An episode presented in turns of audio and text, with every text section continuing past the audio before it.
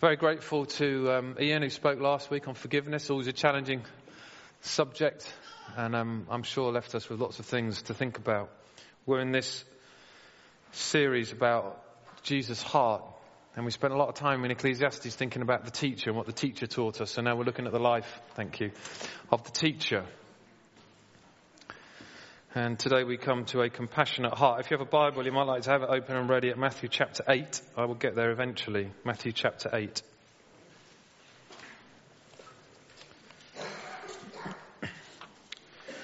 If you've ever been there, you'll probably never forget it. It's not a place, though. If it's not one of the world's beautiful cities with a rich history and a heritage. It's not a place where there are lots of stories in every building. It's not a place where there is intrigue and mystery surrounding the memory or the portraits. But if you've been there, you'll probably never forget. Not a beautifully designed, architecturally inspiring building that you might visit. It's not a building that provokes discussion as to its design genius or faults. It's not a building that inspires thoughts of building one's own building in a similar manner. It's not a building that creates an idyll in your mind and evokes thoughts of how you'd really like to live. But if you've been there, you'll probably never forget it. It's not a holiday destination, that's the choice of anyone who can afford it. It's not a beach surrounded by palm trees or a lagoon with emerald water, a bay stretching as far as the eye can see with white untrodden sand. It's not a local hut secluded from the rest of the world, languishing in its own time zone where nothing matters. It's not a plush hotel, five star hotel with all the trimmings where absolutely nothing is too much to ask or expect. But if you've been there, you'll probably never forget it. It's not a geological feature, the top of a mountain or the bottom of a ravine or a cave or an underwater paradise. But if you've been there, you'll probably never forget it. It's not somewhere you can go. It's not something you can do. It's not something you choose. But if you've been there, you'll probably never forget it. And the truth is that probably most of us have been there at one time or another. Interestingly, though, we wouldn't wish it on anyone. And we wouldn't choose to go there ourselves. But shockingly, it is true that sometimes we are the reason that others go there. And if you've been there, you'll probably never forget it.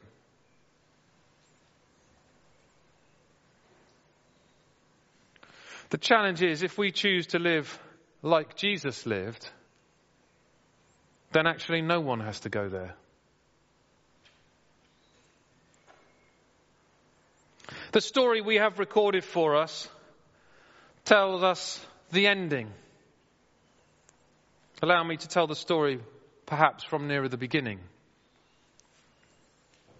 It was probably one of the most dreaded diseases of its time. No one really understood it or how you contracted it. Nobody knew how to cure it. Everyone feared it and the consequences it would reap for whoever was unfortunate enough to have it. He was a real family man who worked hard to put food on the table for his family. One year during the harvest, his grip on his scythe seemed weaker. He'd always been strong, but his stomach had that feeling that something wasn't right. The tips of his fingers began to feel numb. Then the fingers themselves, until his grip on his scythe was weak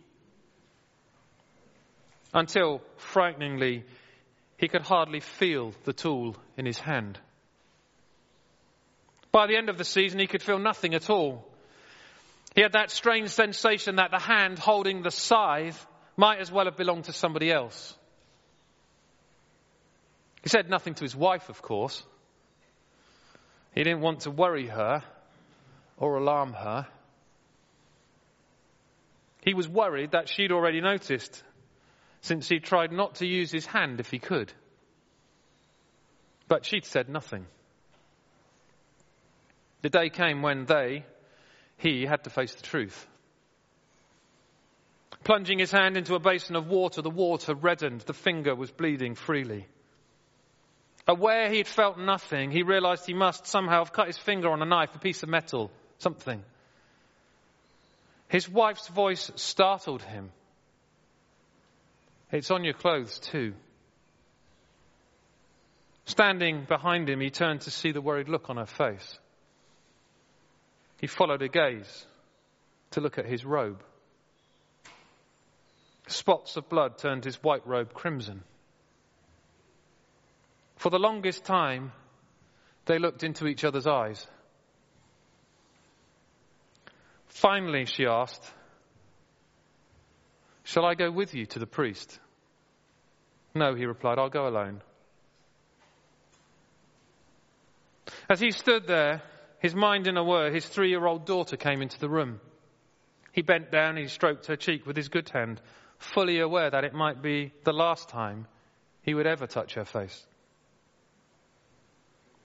His wife touched him on the shoulder, hardly able to back, hold back the tears. The priest only did what he had to. He didn't actually say the words, but he told the man he was, from this moment on, on the outside.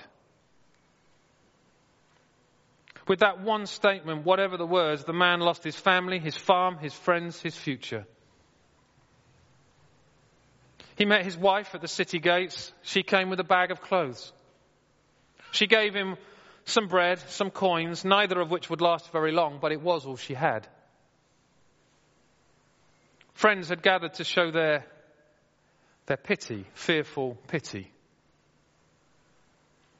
They, like everyone at that moment, were more concerned about his skin than his heart. And from that moment on, that's how it was. People were more concerned with what they could see than with his heart. He repulsed those who looked at him, drew their, drew their fear in harsh and unkind words, sometimes the throwing of stones. Gnarled hands, parts of fingers missing, parts of his ears and nose too. Children would hide their faces, fathers grab their children, mothers turn away if they happened to see him. Rags couldn't hide his sores, nor the rap on his face, the rage in his eyes. He had done nothing to deserve this. Some people thought he must have sinned, others his parents. Didn't matter to him. He was the outcast, the one on the outside. And that bell around his neck was just a constant reminder of what he already knew and others were quick to remind him of. Desperate to see if he could catch a glimpse of his daughter, he walked down the road to the village. He had no intention of entering, he knew the rules.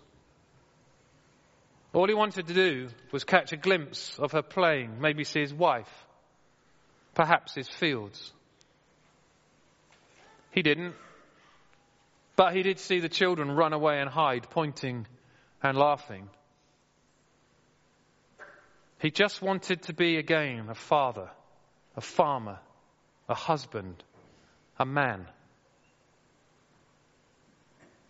A leper was, of course, the ultimate symbol of the outcast. Infected by a condition he didn't seek, rejected by those he knew, avoided by people they didn't know, condemned to a future impossible to bear. Forced to face the truth that life would never be the same again.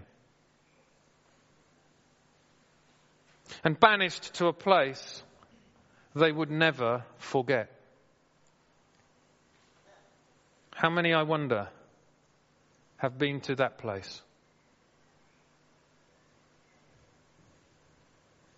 How many made outcasts because they contracted leprosy? But how many more, I wonder, who have never contracted leprosy or anything like it? Banishment of a leper today to us seems harsh, perhaps even unnecessary. But a person who doesn't, a person doesn't need to have leprosy, do they, to become an outcast? The child of a broken home. The child labeled among friends because his dad is an alcoholic. The, the boy with the ears that are too big. The girl with the misshapen face. The parents who've suffered the trauma of a divorce. The man who's lost his job and feels unable to provide for his family those considered uneducated, those with a different sexual orientation, the simple, those with a disability, the terminally ill, those in a nursing home, those who don't share your theology.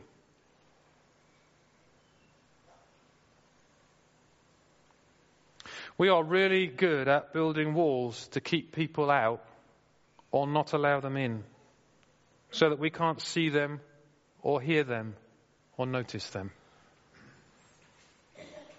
And how many outcasts are there who perceive they don't fit?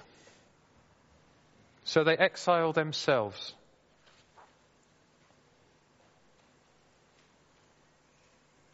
How many, I wonder, are closer to home than we would know or like to think? Maybe there are some of us here today, maybe you.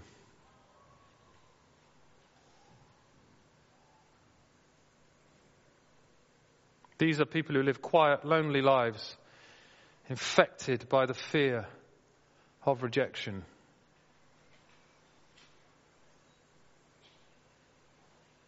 Perhaps they even tried really, really hard to fit in, but now that in, in itself is even a painful memory.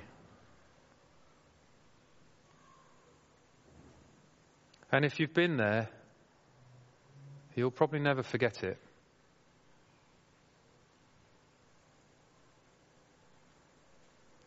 Sometimes people choose to remain on the outside rather than risk being hurt again.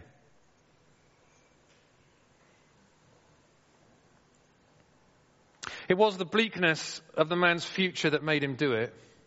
It was a risk, no doubt. But what did he have to lose? Either he would be made to look foolish or he would be healed. In truth, he wasn't so much moved by any kind of faith, more by his desperate anger. Five years of leprosy had proved almost unbearable. Anyway, he figured out that if God had brought this calamity on him, then God could fix it or end it. So he went to find the Judean, as he'd heard him called. He went angry, but that soon changed when he met the man called Jesus. Somehow he knew instantly he saw Jesus, that Jesus hated this disease just as much as he did. Somehow he knew, even before Jesus spoke, that he cared. And in those moments, his rage became trust and his anger turned to hope. Hiding behind a rock, he waited until Jesus was almost next to him. He jumped out, Master! Jesus stopped, turned, and looked, along with the crowd following him. A murmur of fear spread through the crowd. Arms flew in front of faces. Children hid. Unclean! Somebody shouted. Everyone stepped back, apart from Jesus. He stepped toward the leper. The last person to do that was his wife, five years before. Lord, if you want to, you can heal me. If he'd done it with a word, the man would have been thrilled. If he'd done it with a prayer, he would have rejoiced. But he reached out and touched him. I will, he said. Be healed. No one had touched him in five years because he was a leper. Matthew chapter 8 records it this way, beginning at verse 1. When Jesus came down from the mountainside, large crowds followed him. A man with leprosy came and knelt before him and said, Lord, if you are willing, you can make me clean. Jesus reached out his hand and touched the man. I am willing, he said, be clean. Immediately he was cleansed of his leprosy. Then Jesus said to him, See that you don't tell anyone, but go show yourself to the priest and offer the gift of Moses as a testimony to them. What an understatement. Jesus touched him when nobody else would. Jesus valued him when nobody else would. Jesus saw his potential when nobody else would. Jesus breathed hope when nobody else would. Jesus showed love when nobody else would. Jesus had compassion when nobody else did.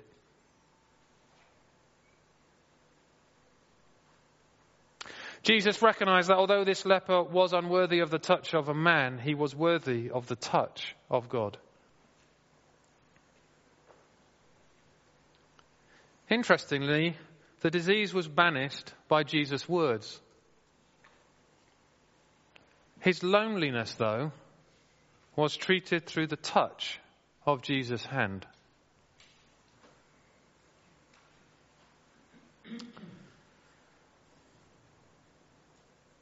Friends, whose life can you touch?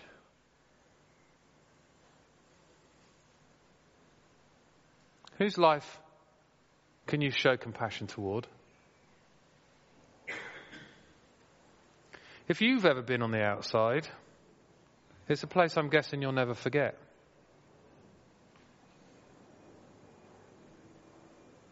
Can who, to whom can you step forward when everybody else is stepping back?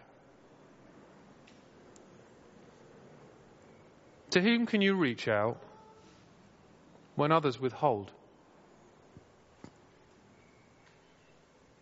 What do you have to offer?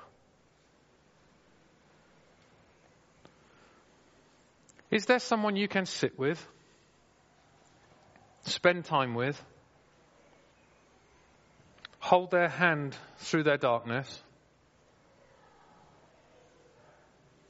Is there someone you can pray with and 4 and ask them what they desire God to bring in their life. You could send a card, write a letter, type an email, tweet a tweet, make a phone call.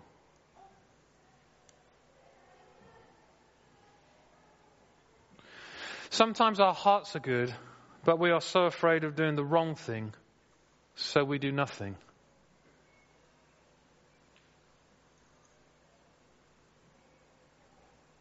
Perhaps the challenge of this story is that a compassionate heart reaches to those on the outside. And when we choose the way of love, when we choose to be like Jesus, we will do more and more the things that Jesus did.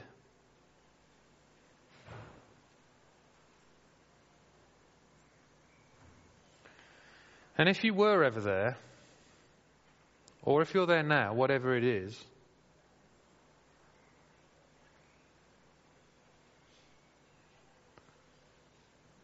what you need is what Jesus did. You need a heart of compassion.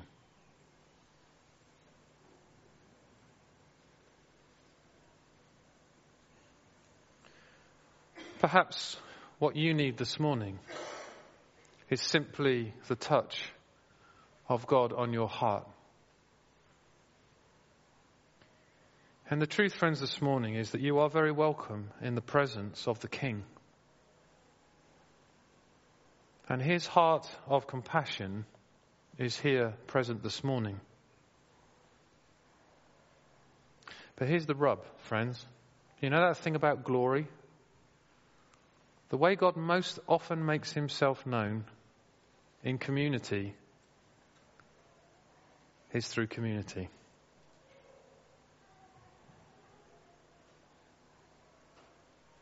You have a piece of paper, I hope, as you came in this morning. It's not complicated, it's not clever. You might choose to use it, you might not. Colossians 3:12 Therefore as God's chosen people holy and dearly loved clothe yourselves with compassion. And then I wrote these words in response to the challenge of Jesus' heart of compassion. I commit this week too. That's just simply an opportunity if you wanted to use this. To write something you commit yourself to doing this week to show your heart of compassion towards somebody else. You can take that piece of paper home if you want to. Just to remind you that that's what you said you'll do. I resolve in my heart this is what I'm going to do. And sometimes we walk away and we forget, don't we? Uh, you could, if you wanted to, just come and wrap it up and put it at the foot of the cross on the floor here. It just an, a, a way of saying to God, that's what I want to do and that's my offering? You can write nothing in there. You don't have to do it at all. But Jesus reached out his hand and touched his man, this man because of a heart of compassion. So as we spend some time in prayer and as we continue to worship, the invitation simply is this allow God to touch your heart with his heart of compassion.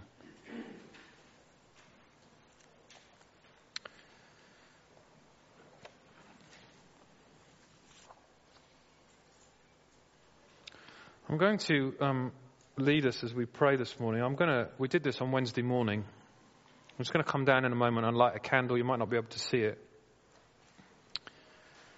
Uh, but it's here on the table. And it, it's really there just to symbolize that what we often read at Christmas the light shines in the darkness, and the darkness hasn't put it out or cannot overcome it, depending on which translation you read. That God's light shines today. Now, maybe that's a way of remembering a number of things. It might be a way of remembering that the light shines in the darkness of this last week that we've experienced and we've watched it. And, and today there are people suffering dreadfully because of what happened. But the, shine, the light shines in the darkness. It might be a symbol that the light of Christ's compassion shines in your heart. And it's a reminder to reach out to others. It may be this morning that you are in that place, and what you most need is someone to pray with this morning and ask for God's touch on your life. And this might be a reminder that in your darkness, the light still shines. And if you want to, as we continue, as we pray, as we worship, you can come and sit in the chairs over there, and someone will come pray with you. They'll consider that a privilege to do that this morning. So I'm going to like this and I'm going to lead us in a few prayers. There'll, there'll be lots of space this morning. If you want to lead us in prayer, speak it out. We can say Amen, which just means I agree. And we'll pray together.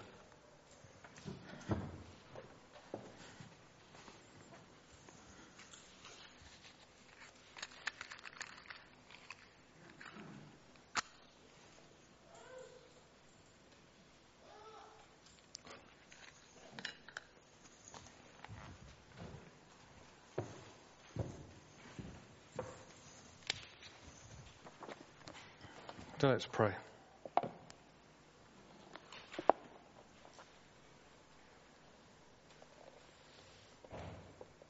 Father, we thank you this morning that you, the Almighty King of the universe, have called us out of darkness to be children of light. The bright light of your presence scatters the darkness within us and is a guide on our journey.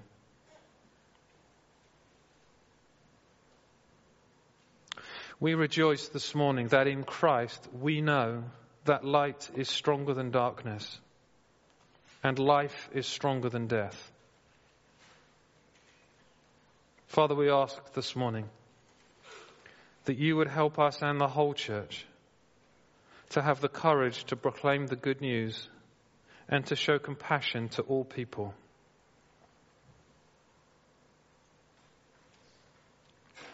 And Father, this morning, we remember all those people who, perhaps as a result of the atrocities of this last week, are suffering in doubt this morning, those who are struggling with their faith. We pray too for those who may have lost their faith and right now walk in darkness.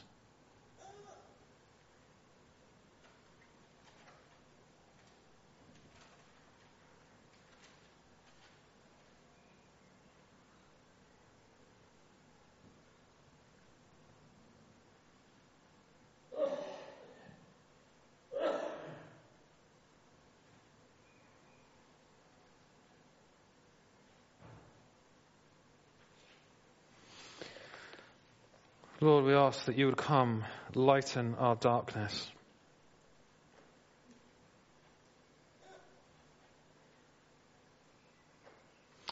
And Father, this morning, we bring before you the troubles and dangers of peoples and nations, the war torn and the world weary. We ask your blessing this morning upon communities seeking to rebuild their lives in peace and hope. We pray for rulers, governments, and leaders of people that they will strive for justice and peace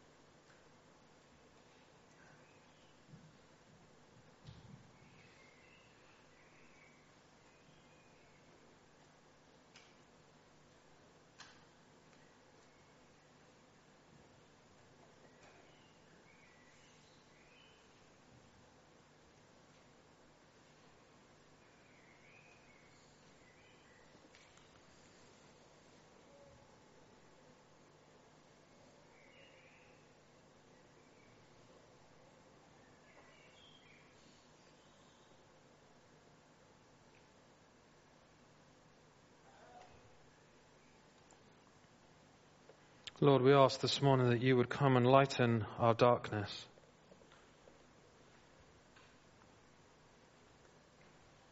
Father, we ask that you would bless our homes with the light of your presence. We pray for our loved ones and friends, for our neighbours and our community. May the bright light of Christ shine within us and scatter any darkness that is around us.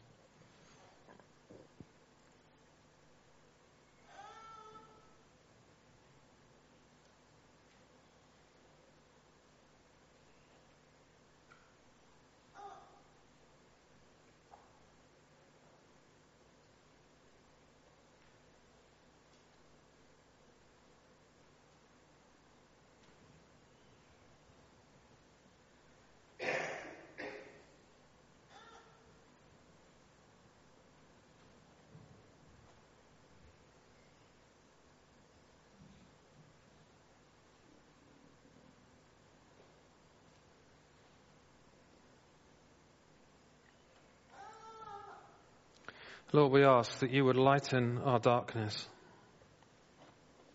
We remember today all of us struggling with illness or with fear. We ask your blessing on all those we know who are in hospital. And we remember again all those injured in the atrocities in Manchester.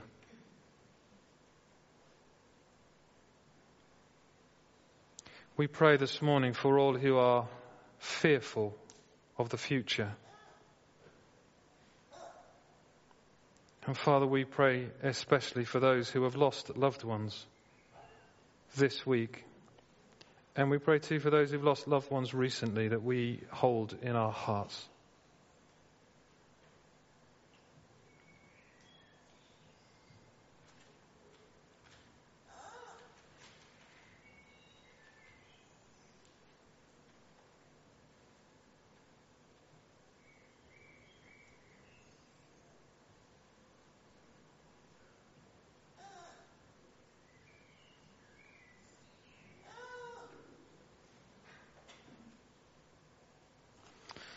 Lord, we ask you to come lighten our darkness.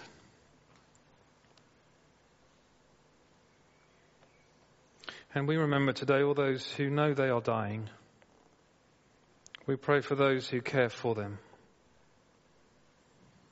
May they trust in you, the light of the world, and in your eternal life.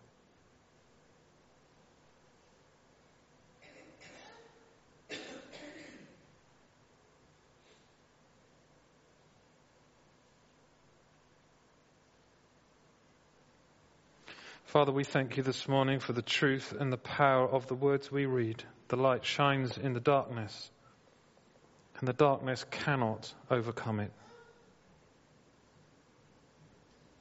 We lift these prayers to you this morning, trusting that for the glory of your kingdom, you hear us when we pray. In Jesus' name we ask it. Amen.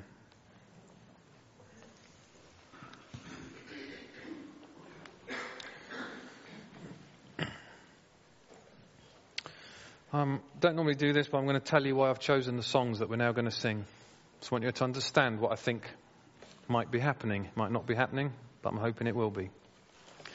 You have a chance now if you want to. There's pens at the front here. Um, come and write something. You can either put it at the foot of the cross down here. You can take it home. You can ignore it. But the first song is Beautiful Lord, Wonderful Savior. It's, taking, it's, it's asking God the potter to come and take my life and mold it. It's a song that says, I give my heart back to you and I trust that you can take it and use it for the glory of your kingdom.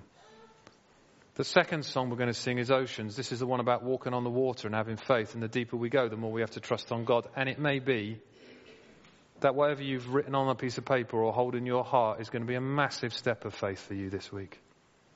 Because your fear usually stops you doing it. And you've made a commitment this morning to go and be compassionate in some way, show someone God's heart. And that song encourages you and invites you to trust in God. That the deeper you go, the harder it is, the more you have to trust in Him. And that's a good place to be. And then we're going to close with a song that just asks God to build His kingdom here in this place. So please use this time. Sit, sing, write, talk, chat, pray, come and sit here. This is the time that God is going to continue to do whatever it is that God has begun in your heart and mind this morning.